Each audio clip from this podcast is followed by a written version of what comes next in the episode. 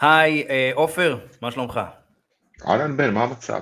איזה כיף שאתה שוב פעם פה, בפעם האחרונה שעשינו אה, אה, שידור יחד, זה היה בעצם בשנה שעברה, ב-2021, אה, כן. שסיכמנו את מה ש... כן, מטורף. צפו ב... בסרטון הזה ביוטיוב אלפי אנשים, אה, וזה כיף גדול שעדיין אנשים ככה מתעניינים. אז החלטנו שאתה יודע, זה, זה משהו שנעשה אותו כל אה, שנה, וננסה להבין מה הולך בתחום המשכנתאות. אה, בלייב הזה אנחנו נדבר על תחום המשכנתאות והסיכונים שבו, איך אנחנו מתמודדים עם האינפלציה הגואה, ומה עושים בסביבה הזאת, מה יועצי המשכנתאות, מה התפקיד שלהם בשנת 2022, כאשר יש מחשבונים של משכנתאות מכל עבר, אקסלים שמתפזרים להם, אה, כל מיני תוכנות חכמות, אפליקציות חכמות שבאות, אה, אה, שמנסות ב- לעשות לנו סדר מסוים בפיננסים שלנו, אז אנחנו נבין גם באמת מה תפקידו של היועץ בשנת 2022. אני חושב שעופר יסכים איתי, אתה תסכים איתי עופר שבשנת 20, זאת אומרת 2017 התפקיד שלכם היה קצת שונה, נכון? לא, את האמת לא, אני לא חושב, לא עוד פעם, תלוי איך אתה לוקח את זה. כן, מה זה התפקיד? התפקיד לכשעצמו זה באמת לחסוך לזוגות, לאנשים שמגיעים לכם במשכנתה. אתה יודע מה, בוא, בוא, ננתח את זה. אופי העבודה, אופי העבודה, תנסה להבין מה קרה לפני חמש שנים ואיך היום. תסתכל, אתה יודע מה, אני אקח את זה, אה, באמת, אולי לפני חמש שנים, אה, בסופו של דבר, תסתכל, אתה קורא לנו יועצי משכנתאות, זה לא אה, ברוקרים למשכנתאות, זה יועצי משכנתאות, התפקיד של יועצי משכנתאות איך שאני רואה אותו ואיך שלדעתי אה, הקולגות שלי אה, המקצועיים בשטח רואים אותו, זה, להז... זה לייעץ ללקוח איך לקחת את המשכנתה בצורה הכי נכונה עבורו, תוך כדי אה, חישוב כלל הסיכונים, בסופו של דבר משכנתה זה אנחנו לוקחים כסף מהבנק, כלל הסיכונים, ההבנה שלהם, ראייה לטווח הארוך, כמה שניתן, צריכים גם לחשוב, אתה יודע, לפני שנתיים שאני ישבתי עם לקוח לצורך העניין, אנחנו הצגנו לו מה יקרה אם ריבית הפריים תתחיל לעלות קצת. לא, השאלה אם באמת האופי השתנה, זאת אומרת לפני חמש שנים, תנסה לקחת אותנו ל... אני אגיד לך שהאופי השתנה בדבר אחד, אני חושב עיקרי, אה, הלקוחות היום חמש שנים יותר מתקדמים, אה, כמו שאתה אמרת, מחשבונים, החומר באינטרנט, לכל יועץ משכנתאות יש פודקאסט, אה, מאות מאמרים נמצאים באינטרנט, הלקוחות, אני קורא, אומר, יותר ויותר אינטליגנטים, שזה נהדר, זה יותר מאתגר, זה יותר מפעיל לנו את הראש, אני חושב, אתה יודע, אתה לא בא ואומר את המנטרה שלך והם יסמנים, כן, מה שאתה אומר, אמן, אמן, אמן. הם נותנים לך גם לחשוב קצת אחרת, זה עוזר, אני, אני מאוד אוהב את זה, את האתגרים האלה. אבל מצד שני, עודף מידע גם מאוד מאוד מאוד מבלבל את הלקוחות. מאוד מבלבל את הלקוחות, ואני חושב שדיברנו לא פעם ולא פעמיים, תמיד המשכנתה של החבר שלי יותר טובה, וכל הדברים האלה שבסוף כשאתה יושב עם הלקוח ואתה מראה לו, והוא מבין, אז הוא מבין, אוקיי, היה חסר משהו בנתון הזה שנקרא מחשבון המשכנתה של XY, או לא הבנתי בדיוק מה הבנק הספציפי הזה מכר לי במשתנה כל שנה, או כל עשר שנים, ולמה פתאום השלושים שנה צמוד מדד, הוא פתאום לא נראה כזה ורוד כמו שחשבתי.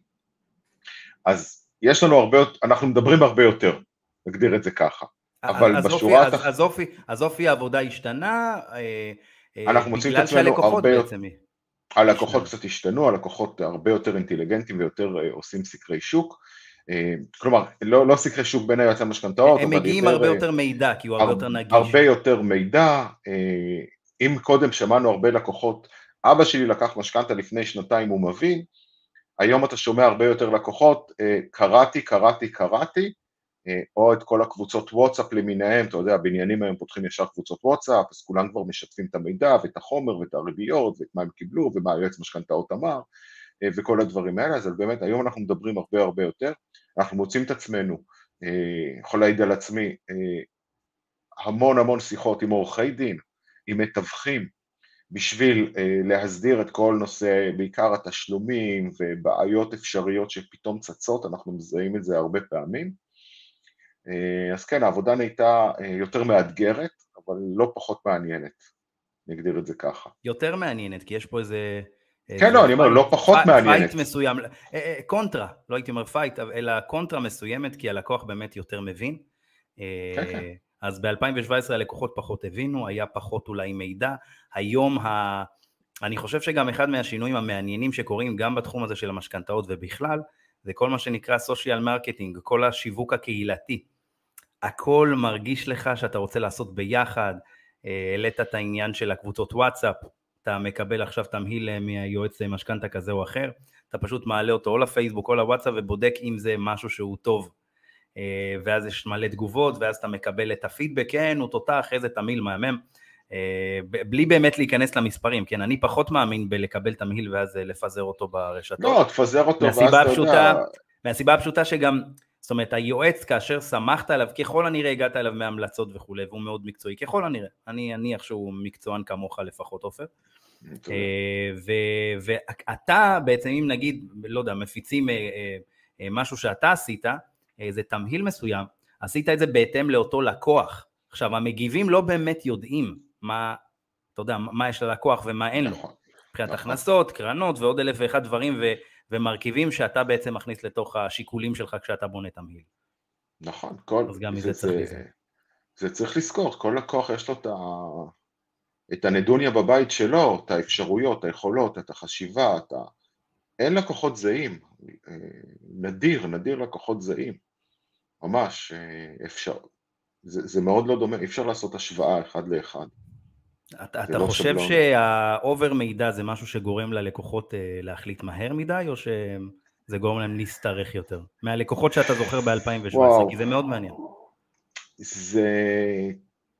זו שאלה קשה, אתה יודע, אני מנסה ככה, יש לך לקוחות לפעמים שאתה מוצא את עצמך בשעות, שעות של שיחות, וגם היום אחרי שהם לקחו את המשכנתה, שיחות ושאלות, מה קורה עכשיו עם המדד, האם זה היה נכון לקחת 100 אלף שקל לחמש שנים צמוד למדד.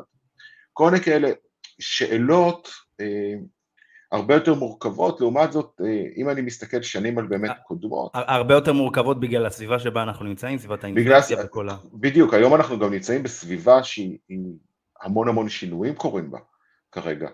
אה, החל ממדד אה, תשומות הבנייה, שזה יותר מדבר לקבלנים, למי שרוכש מקבלן, אה, דרך שינוי הפריים, שאנחנו זכינו לראות אותו עכשיו, לפני חודש, כנראה אנחנו נזכה לראות עוד שינוי בחודש הקרוב, ושלא נדבר על מדד, על מדד המחירים לצרכן, שזה משפיע על כל מי שלקח משכנתה צמודה למדד.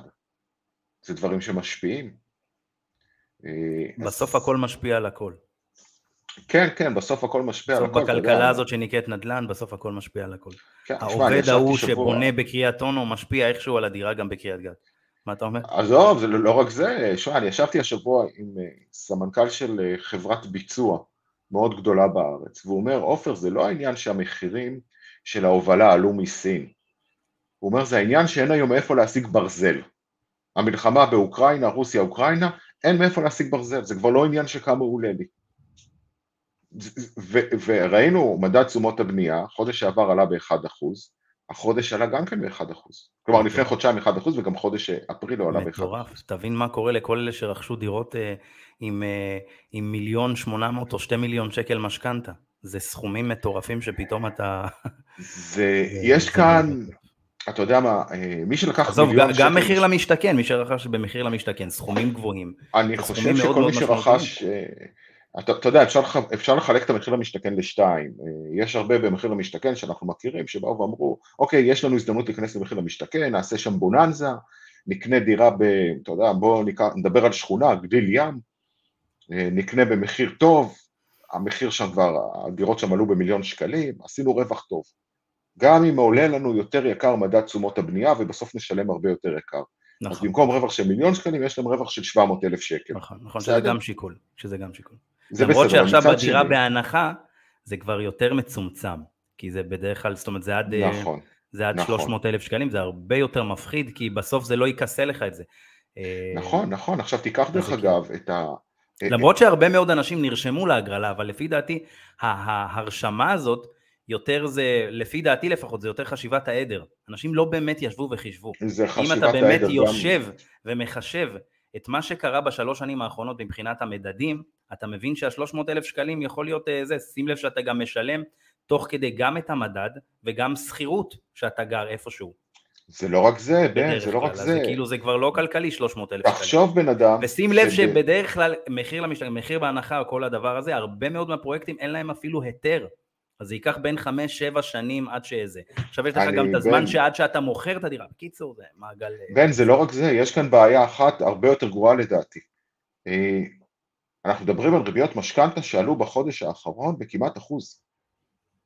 0.7, 0.8. אה, יש, תחשוב שאותו זוג, שכן צריך את המחיר בהנחה, המחיר למשתכן, לא משנה איך נקרא לאותה גברת בשינוי אדרת.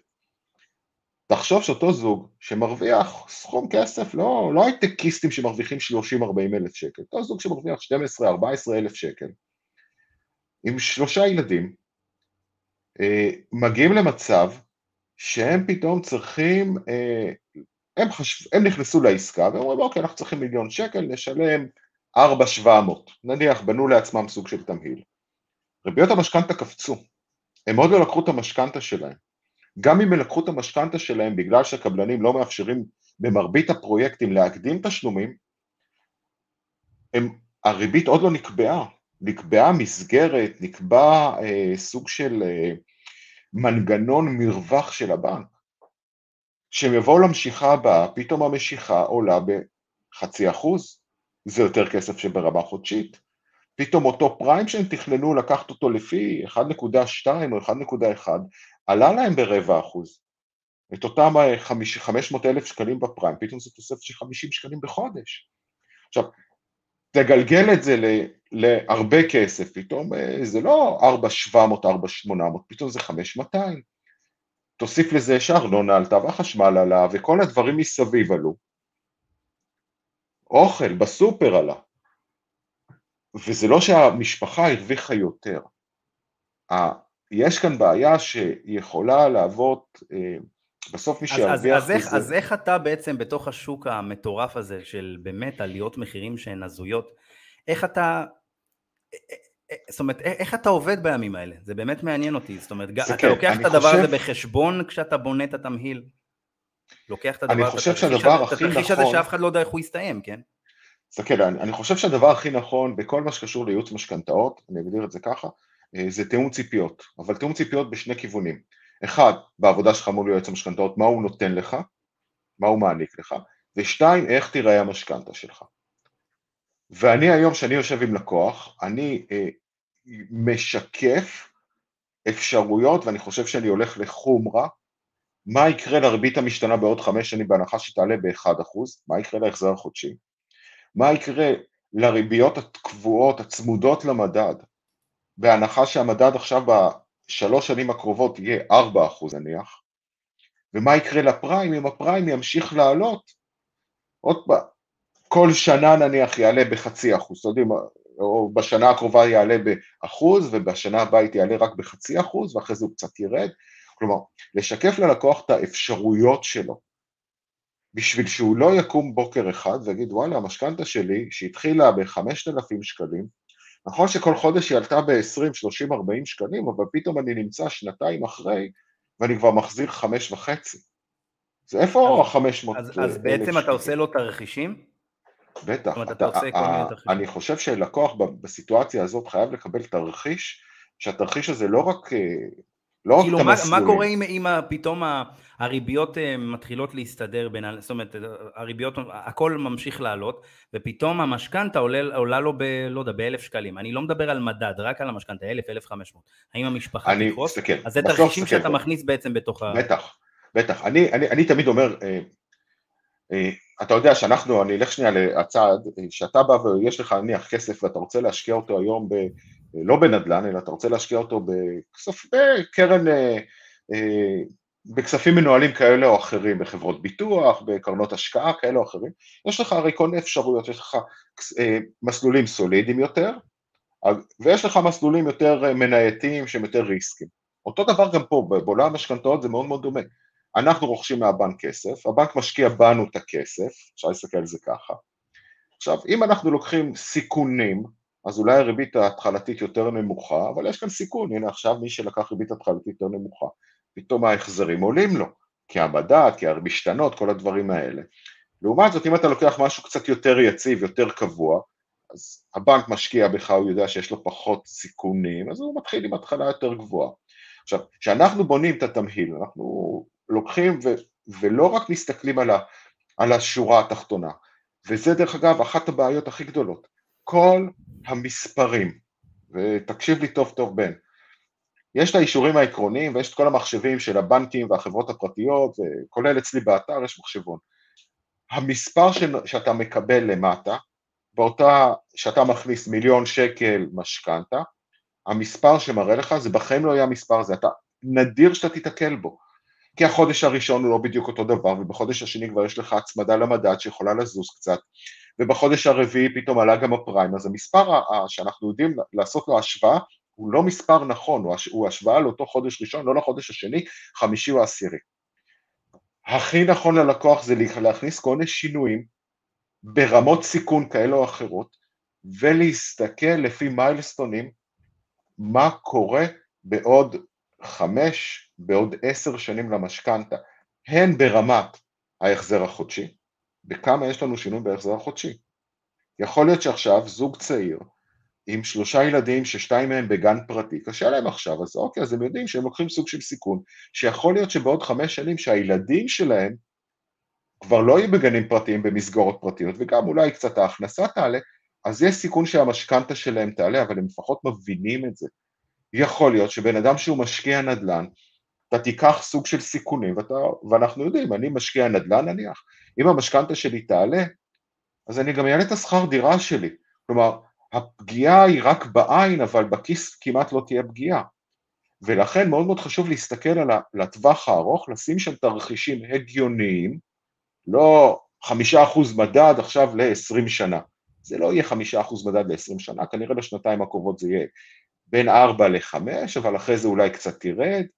אה, אותו דבר עם הפריים, זה לא שהפריים עכשיו יגיע כנראה ל-18 אחוז כמו שהיה בשנת 99, ולראות איפה אנחנו נמצאים, הן ברמת ההחזר החודשי והן ברמת יתרות הקרן. לא פחות חשוב, אנחנו רוצים שהקרן של המשכנתה, החוב שלנו לבנק יקטן. שהחוב שלנו לבנק קטן, במידה ונפרט המשכנתה, במידה ויש קנסות נשלם פחות קנסות, במידה ואנחנו נמכור את הדירה, את הנכס שלנו, יהיה לנו יותר כסף בכיס ממכירת הדירה, כי הקטנו את המשכנתה, וגם אם יש שינויים בתמי, בריביות השוק, ש... אז מה שקורה זה שאנחנו מגיעים למצב שהשינויים הם מושפעים על פחות כסף. אני מבין, ואיך אתה מסכם את מה שאמרת עכשיו? זאת אומרת, איך להתמודד עם כל, ה... עם כל הסביבה ה... הלא יציבה הזאת, שהכל סביבנו עולה כמו... אני, תסתכלו, השוק, אם אני, בן, בוא נחזור עשר שנים אחורה, לא יותר מדי. עשר שנים אחורה, שהיה לנו קצת יותר שיער על הראש ופחות שיער לבן אה, על הזקן. לפני עשר שנים היינו בסביבה מאוד מאוד דומה. המדד השנתי היה סביב שלוש וחצי אחוז. אה, ריבית הפריים הייתה הרבה יותר גבוהה ממה שהיא היום. אה, בשנת 2009 ריבית הפריים הייתה 2 אחוז ובשנת 2011 היא הייתה 4.75. 4, נכון. כלומר, ואנשים עדיין רכשו דירות ועדיין לקחו משכנתאות נכון שסכומי המשכנתה והדירות היו בעולם אחר. אין ברירה, אה, גם אנשים דרך אגב הרוויחו פחות בזמנו. הייטקיסטים לא הרוויחו 40 אלף שקל, הייטקיסטים הרוויחו אז 25 אלף שקל. כלומר, כשאנחנו מסתכלים על הכל בסך הכל, אה, הורגלנו שהפריים נמוך. הורגלנו שהריביות הן סביב ה-3.2. אבל, אבל, הש, אבל השאלה היא כאילו כמה נכון באמת לחקור את השוק ולנסות להגיע לתובנות. אני אגיד לך בן, מה מתוך מקום לפני... אה, של נגיד אנשי הייטק, כאילו אתה יודע, אנשי, בסוף לא, אני חושב גם אנשי שהדבר הכי. נכון לבחון את השוק באופן רוחבי, אה, כך שגם אה, תושבי פריפריה ייחשבו בתוך הדבר הזה, כי אני, כמו שאתה יודע, מתמחה בדרום. נכון. ואני לא מכיר הרבה אנשים, אתה יודע, מהרבה מאוד תשאולים וסקרים שאנחנו עושים, אני באמת לא נתקל בהרבה מאוד אנשים שמרוויחים 12 אלף שקלים, שזה בעצם הממוצע בערך היום, אתה יודע, על פי ה... נכון, אתה יודע, עכשיו, רוב האנשים. לא אה, מסתכלים מעל 7,000 שקלים, מסתכלים באמת על החציון, על המשכורת החציונית. אתה מבין? נכון, נכון. עכשיו, נכון, בבאר נכון. שבע לדוגמה, קח את באר שבע, הרבה מאוד אפילו לא מגיעים ל-6,000 שקלים. נכון. אני מכיר, אתה יודע, עבודות כמו אה, כל הסופרים ודברים כאלה, שיש הרבה מאוד עבודות כאלה, מפעלים וכולי, לא מגיעים למשכורות האלה. אז אתה יודע, כל נכון. הזמן מדברים על ה-12,000 שקלים, מי מרוויח את הסכומים האלה? זאת אומרת, רובם לא מרוויחים את הסכומים בן, האלה. בן, אמר לי פעם אה, מרצה שלי, אמר, אה, שאתה עושה ממוצע, גם אם יהיה חדר של שמונה גברים ואישה בחודש תשיעי להיריון שלה, בממוצע כולם בחודש הראשון. נכון.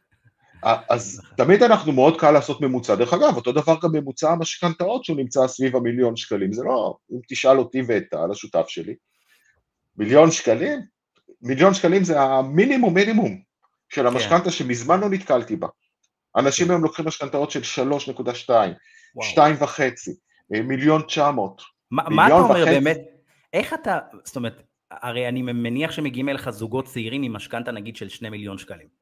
איך נכון. באמת מתפעלים דבר כזה, ו... ו... ואיך אתה מגן עליהם, על אנשים שלוקחים משכנתאות במחירים מטורפים? אז תסתכל, אתה יודע, ההורים שלנו לא, לא, לא העזו לקנות משהו שלא עומד אה, באופן ישיר אה, וחד למשכורות שלהם. נכון. הם קנו מה שהם יכלו. הדור היום רוצה אה. לקנות את מה שהוא לא יכול. התרבות של היום, זה, אתה יכול להסתכל על זה באופן ישיר לכל אה, עולם הרכב. אתה היום יכול לקנות לקסוס שעולה לך 350 אלף שקל, לא יודע, לא יודע את המחירים האלה, ולא לשלם עליו, לשלם פר חודש. תרצה בעוד שלוש שנים תחליף. אתה יודע, גם משכנתה, אנשים מבינים שמשכנתה לא תחזיק מעמד אה, לטווח הארוך, היא לא תחזיק מעמד 25 או 30 שנה. אנשים ימכרו את הדירה, אנשים מקבלים ירושות, יש כאן כל מיני אה, דברים שצריכים להבין, אבל כמו שאמרתי מקודם, לשקף לאנשים מה זה אומר שהם נכנסים עכשיו למשכנתה של 2 מיליון שקלים.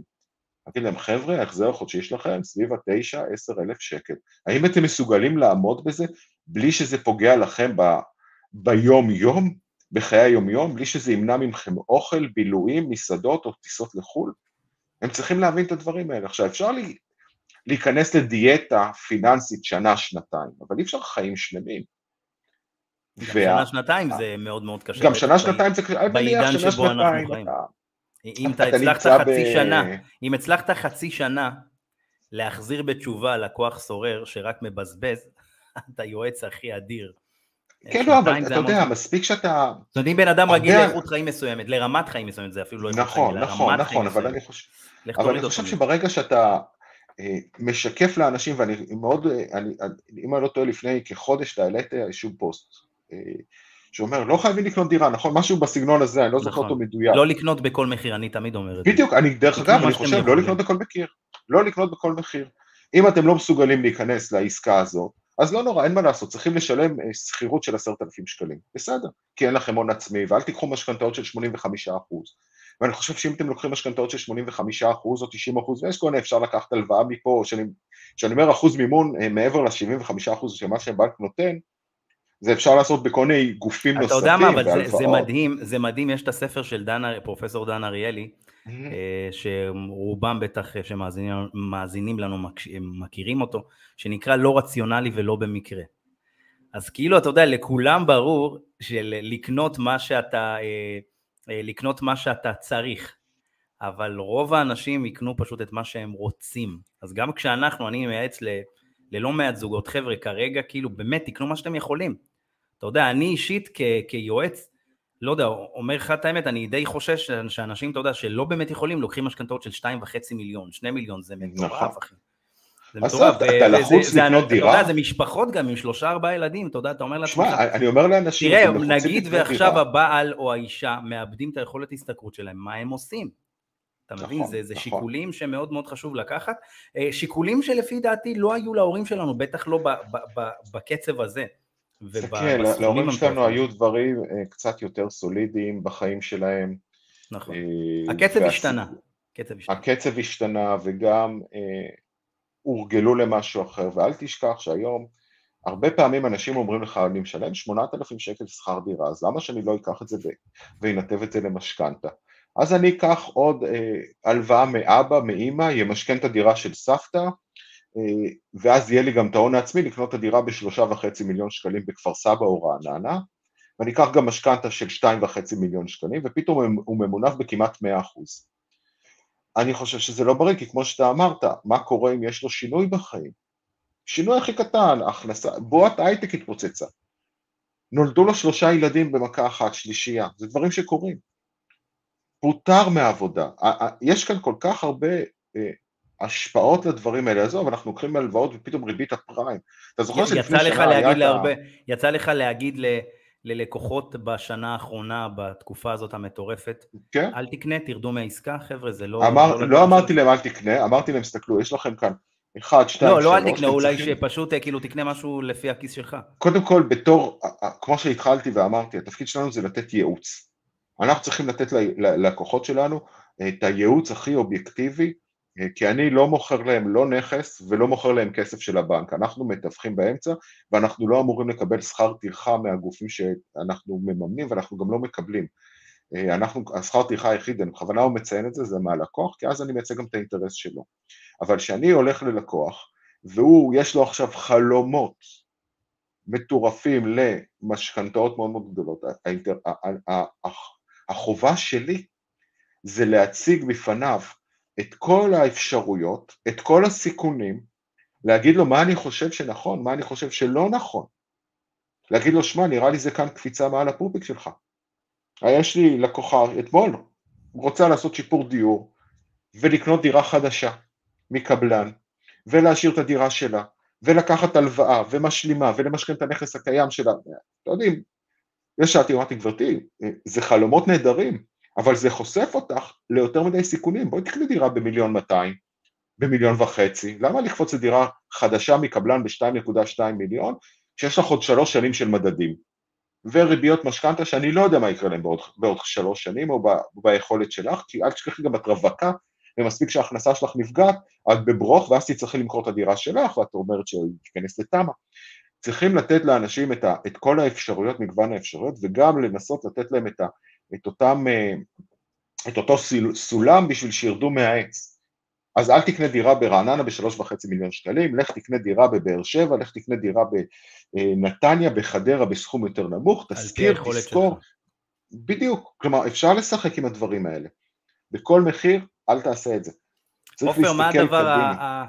להסתכל קדימה, ובקיצור, חבר'ה, לא להתאבד על משכנתאות שאתם לא יכולים לשלם, אני אומר את כן, זה בסוף אתם צריכים לשלם, אנחנו... אה, חשוב לא- נכון. אה, עופריקו, מה הדבר החשוב ביותר במשכנתה באמת 2022? אתה יודע, יש לא מעט אנשים, בטח בעידן הזה של ה social market. להבין אותה, להבין... לא, לא, רגע, שנייה, אני מסיים, אני מסיים. סליחה. שנייה, לא סיימתי את השאלה. מה הדבר החשוב ביותר במשכנתה ב-2022? כי אתה יודע, יש לא מעט אנשים שמקבלים משכנתה, זאת אומרת את הריביות מהמשכנתה, בזה מתמקדים, וקיבלתי את הריביות הכי טובות, ובוא תסביר לנו מה ההבדל בין ריביות, שכולם, אה, הרבה שלא מכירים את העניין של הייעוץ משכנתאות וכמה באמת ערך הוא נותן, אה, לבין התמהיל שהוא הרבה יותר, אה, הרבה יותר מעמיק. בריביות, סתכל, אתה יודע מה, אני אלך מנקודה אחרת. שמגיע אליי לקוח ואומר לי, עופר, אני צריך, אה, הייתי עזוב, בכל מה, הבנקים... בוא, בוא, בוא, בוא נשאל את זה הפוך. מה החשיבות, אם אנחנו לוקחים עוגה של 100%, הריביות, הר, כמה בדיוק. אחוזים הם תופסים? הרי, השלב לדעתי, בראייה שלי, של עולם הריביות, זה בין ה-10 ל-15 אחוז מהליך ייעוץ המשכנתה. מטורף. ההליך הקודם שלו זה להבין אז, אז רגע, רגע, קודם כל ניפצנו פה איזה משהו, ניפצנו פה איזה מיתוס, רוב נכון. האנשים לפי דעתי חושבים כ-80% או 90% זה ריביות. אתה מסכים עם מה שאני אומר? לא, בכלל לא. זה, לא, אבל, לא, כלומר, לא, עם מה שאנשים אומרים, אני לא מסכים. כן. אה, נכון, כן, זה ברור. אבל אתה מסכים עם האמירה שבין 80 ל-90 אחוז מדברים איתי לפחות על, מש... על, על הריביות. קיבלתי ריביות טובות, נכנסתי למחשבון של בנק כזה וכזה, השוויתי, קיבלתי ריביות טובות. זה מה שהם כאילו חושבים שהם איזה. אז בואו ניפצנו פה מיתוס חבר'ה, הריביות בסך הכל הן כ-15, בין 10 ל-15 אחוז מכל המרכיב הזה שנקרא ייעוץ משכנתאות, ועופר עכשיו יסביר לנו מה ההבדל בין תמהיל לריביות. תמהיל זה הדרך שהמשכנתה הולכת להתנהל. זה הסיכונים של המשכנתה. כי אם אני לוקח ריבית מצוינת שהיא צמודה למדד, משתנה במשך 30 שנה, לתקופה של 30 שנה, שהריבית על פניו נראית נהדר, 1.1 נקבל, ולעומת זאת ניקח ריבית קבועה לא צמודה ל-30 שנה, הוא נכון יותר יקרה, אבל כשאנחנו נוסיף את המדדים ואת השינויים, פתאום אנחנו נגלה שזה קרן שלא זזה והחזרים שעולים מדי חודש. יש כאן המון המון דברים שצריכים להבין אותם. למה לקחת ל-30 שנה בכלל? בואו תיקחו משכנתה שמורכבת. אתה יודע, תמיד שואלים אותי על קנסות. אז, אז תמהיל זה בעצם התוכנית. התוכנית האסטרטגית. זה התוכנית, האסטרטגית לאיך המשכנתה אה, אה, אמורה להתנהל נכון, וצריך לזכור דבר אחד, הבנקים יש להם אה, אה, שבלונה מאוד מאוד ברורה שקוראים לה שליש, שליש ושליש, מאוד קל להם לעשות את זה. שיטת השלישים. שבנ... כן, כי זה, כי ההנחיה באה ואומרת, עד לא מזמן אמרה, עד שליש בריבית פריים, לא, בריבית משתנה פחות משנה, לא פחות משליש בריבית קבועה, ו... ואז פתאום נוצר להם שליש, שליש ושליש. במשכנתה אנחנו חייבים לפחות שליש בריבית קבועה, אבל גם משכנתה יכולה להיות 100% בריבית קבועה ויכולה גם להיות 70% בריבית קבועה. כשאנחנו לוקחים ריביות משתנות, ואפשר להסתכל על זה לפני שנה וחצי, קצת פחות, היה את סיפור הפריים, אפשר לקחת 70% פריים. תחשוב, אנשים שלקחו מיליון שקלים בפריים, עכשיו בעלייה האחרונה, זה עלה להם ב-100 שקלים בהחזר החודשי, ועכשיו בעלייה נוספת זה יעלה להם בעוד 100 שקלים, את ההחזר החודשי, ואם תהיה עוד עלייה זה יעלה להם ב-300 שקלים כבר בסך הכל. כלומר, צריכים לקחת את, הסיק, את כל החישובים האלה ולהבין אותם. הריבית, אני מס... כל 0.1 או 0.05 שנוזיל ללקוח את הריבית, ברור לי שזה משמעותי. אבל לפעמים אתה גם רץ, אבל אתה רץ לפעמים רק על הריבית ואתה לא מבין את המסלול. ושלקוח, ואני אומר לך, שלקוח בא אליי, או לטל השותף שלי, ואומר, אנחנו, יש לי אישור עקרוני, אני צריך אותך רק בשביל הריבית. אתה יודע מה אני אומר לו? אחרי שהוא כבר היה בכל הבנקים, אני צריך שתוזיל לי עוד יותר את הריבית. אני אומר לו, עזוב, בשביל לרוץ אחרי הריבית ולעשות לך משא ומתן, אין לי מה לעשות. לך אתה, תקטט רגליים, חבל לך על השכר טרחה שלנו. אני לא, אל תביאו, אל תיקח אותי בשביל עוד 0.01 0.0 כלום. קח אותי בשביל להבין את המשכנתה, לבנות לך תמהיל נכון שיתאים לך, שיחסוך לך בסוף הרבה הרבה כסף. ואני חייב גם להגיד, בין, אם כבר דיברנו על הריבית, אני חייב להוסיף איזושהי כוכבית לא קטנה, ענקית, ענקית. מרבית האנשים אה, רצים כל היום על הריבית, על הריבית, על הריבית. צריך לזכור, הריבית נקבעת ביום לקיחת הכסף, משיכת הכסף בפועל. אנחנו מקבלים אישור עקרוני מהבנק, האישור העקרוני הזה תקף ל-24 יום. כלומר, במשך ה-24 יום, הרגע שקיבלנו את האישור העקרוני, אנחנו צריכים למשוך את כל הכסף שרשום באישור העקרוני במהלך ה-24 יום. עכשיו, משיכת הכסף אפשרי אם יש לנו חוזה רכישה, אם יש לנו היתר לפרויקט, אם זה בקבלן, אם אנחנו שילמנו את ההון העצמי שלנו, החתמנו את המוכרים, עשינו ביטוח חיים, אה, רשמנו הערת אזהרה לנכס, יש כאן המון אלמנטים שצריכים לעשות, והם חייבים להיות בתוך ה-24 יום. עכשיו, נניח אנחנו בלוח התשלומים שלנו לקחנו מיליון שקלים, ובלוח התשלומים שלנו אנחנו לוקחים עכשיו חצי מיליון שקלים, וחצי מיליון שקלים בעוד שלושה חודשים, סמוך למסירה. הריבית שרשומה באישור העקרוני של החצי מיליון הנוספים לא בהכרח תהיה זהה למה שנמשוך בפועל, כי הבנק מגייס את הכסף אולי במחיר אחר. צריך לזכור, הבנק בתכלס הוא ברוקר, הוא מתווך. הוא מתווך בין כסף שהוא רוכש, משכיר יותר נכון, מגוף X, לבין הכסף שהוא מוכר לגוף Y, שזה אנחנו. וכרגע הוא בא, שהוא מציע לי את ההצעה באישור העקרוני, יש לו מרווח. הוא יודע, נניח, בשביל הדוגמה, הוא, הוא קונה ב-2%, מוכר לנו ב-1%, ויש לי ריבית של 3%. סבבה. אבל ביום שמשכתי את יתרת הכסף, בעוד חודשיים או שלושה, הוא קונה את הריבית ב-2.5%. הוא ישמור לעצמו את אותו מרווח של 1%, אבל אני אצטרך לקנות את הכסף ב-3.5%. אז פתאום הריבית, כמה שרבתי עליה, לא תמיד היא... עכשיו, עופר, אנחנו כבר אה, ממש מתקדמים בתוכנית, מאוד מעניין, האמת, השיחה הזאת אה, מרתקת. אמ, בואו נדבר קצת על אה, מחזורי משכנתה, בעידן הזה של 2022, מה, מה מומלץ ואיך זה עובד? כן, תמיד שווה לבדוק את המשכנתה, אני טוען, צריכים להסתכל על המשכנתה, להבין כמה שילמנו, מה היתרות לשלם, מה הקנסות, גם איך היא בנויה המשכנתה. כל כמה זמן אתה פעם... לעיין בתיקים ולהבין איפה אנחנו עומדים? לדעתי כל שנה, לדעתי כל, כל שנה. שנה, אלא אם כן יש לך גם שינויים אה, פיזיים כלכליים במשק הבית. לצורך העניין פתאום אתה מרוויח יותר כסף ויכול להקטין את המשכנתה, להגדיל את ההחזר החודשי שלה, או אם אתה צריך, נולדה לך שלישייה, אתה צריך לפרוס אותה מחדש. זה אופציה אחת. אופציה שנייה זה גם להבין, הרבה פעמים אני מקבל לקוחות, כשאני מסתכל על המשכנתה שלהם. על הדברים שאתה ציינת כרגע זה יותר בלת"מים, כאילו דברים שהם כאילו יותר... זה גם בלת"מים, אבל קח לדוגמה לקוחות שעשו משכנתה... אבל באופן כללי עדיף באמת להסתכל כל שנה ולראות נכון, עכשיו דרך אגב, במחזור משכנתה אני טוען שזה לא, לא חייב להיות רק בגלל עולם הריביות. אה, יכול להיות שגם המשכנתה בנויה בצורה לא נכונה. לצורך העניין לקחת משכנתה ה... לפני עשר שנים או חמש שנים עם מקסימום capacity של היכולת ההחזר שלך והכל צמוד למדד ל-30 שנה, יכול להיות שהיום כדאי לעשות חישוב מסלול מחדש ולשנות את התמהיל לחלוטין, לקצר אותו, לש... לבטל, לבטל את, ה... את חלק מהסיכונים של המדדים. אז, אז כל כמה זמן בעצם ניתן לעשות אה, מחזור משכנתה? כל יומיים, כל, כל פעם שסגרת אתה יכול לעשות מחזור משכנתה, אין בעיה. צריך לזכור שיש לזה עלויות, שיש לך שמאי בדרך כלל, שיש לך אה, עלויות של יועץ, שיש לך דמי פתיחת תיק, שלא תמיד כדאי לעשות את זה כל יומיים.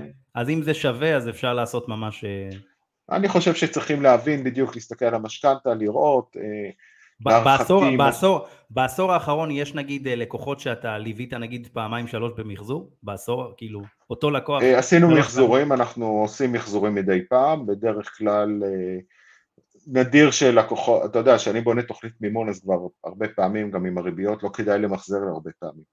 לפעמים אתה מגיע למצב, הרי הבעיה הכי גדולה במשכנתה זה הנושא של הקנס, והקנס אם הריביות ירדו.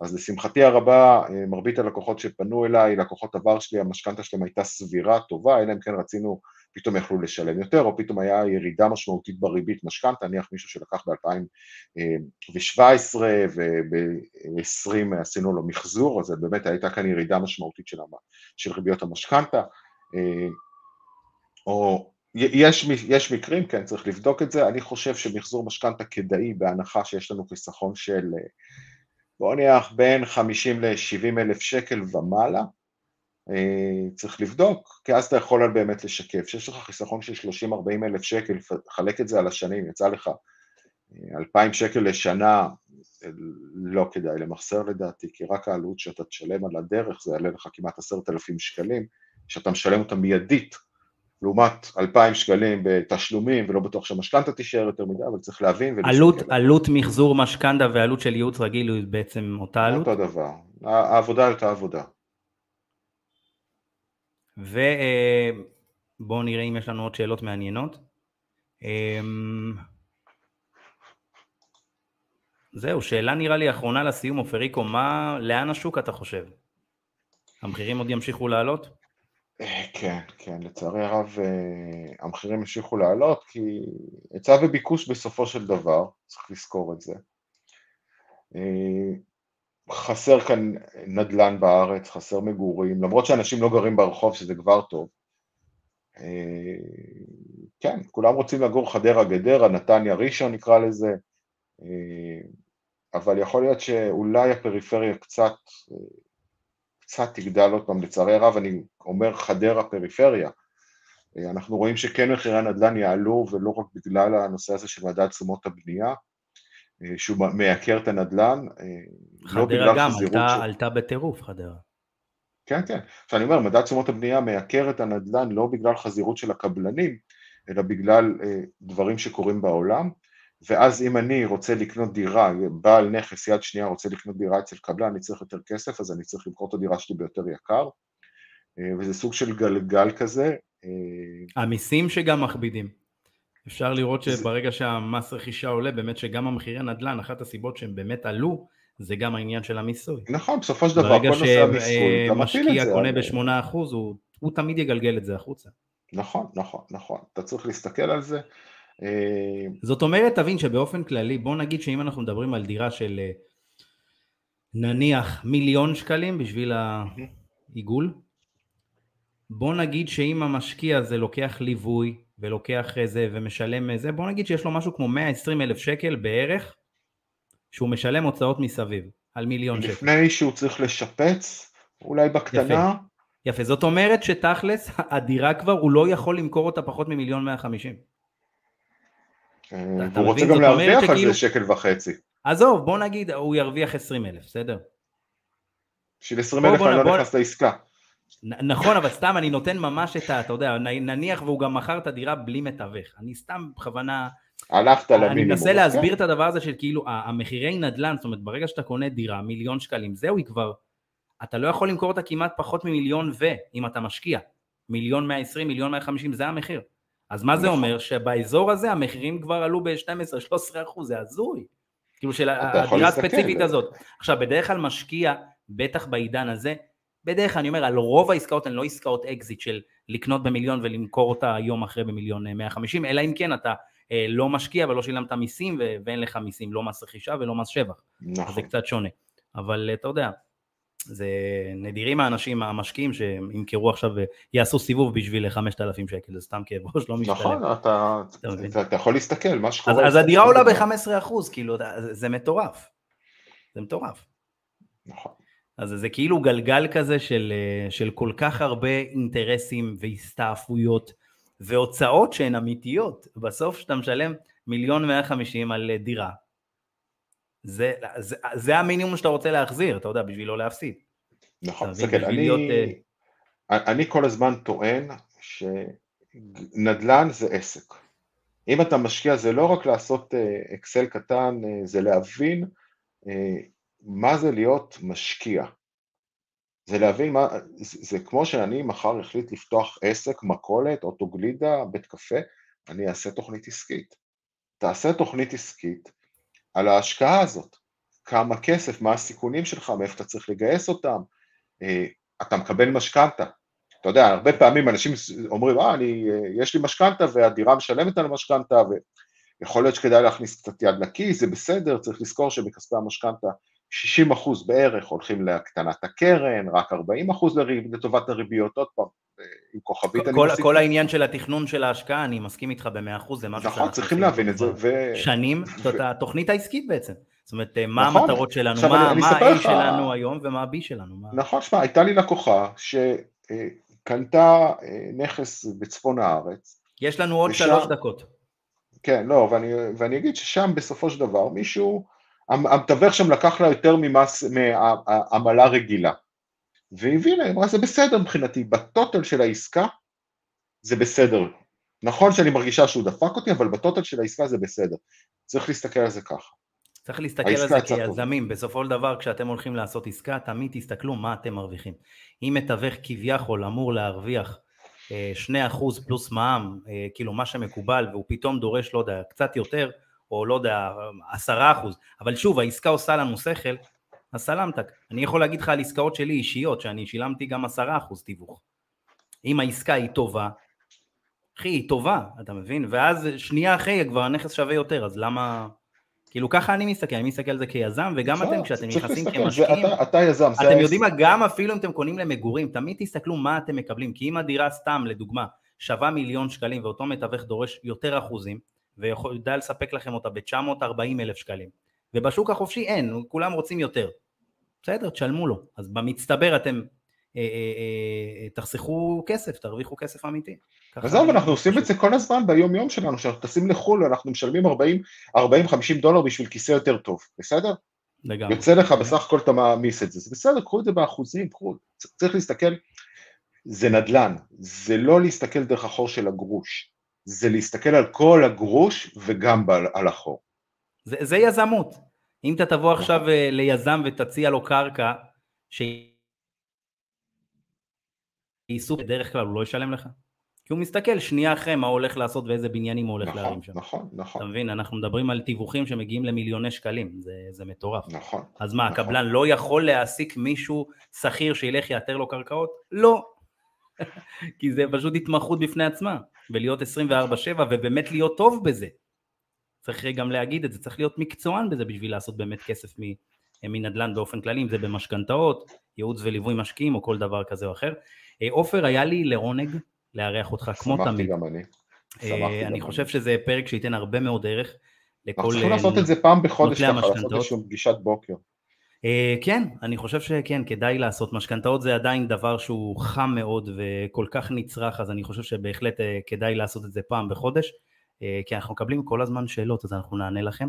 אז אם מסכמים את השידור הזה, חבר'ה, יש הבדל מאוד גדול בין ריביות לתמהיל משכנתה. גם אם קיבלתם ריבית מהממת, צריך לבדוק באמת שהיא מתיישבת עם התוכניות שלכם.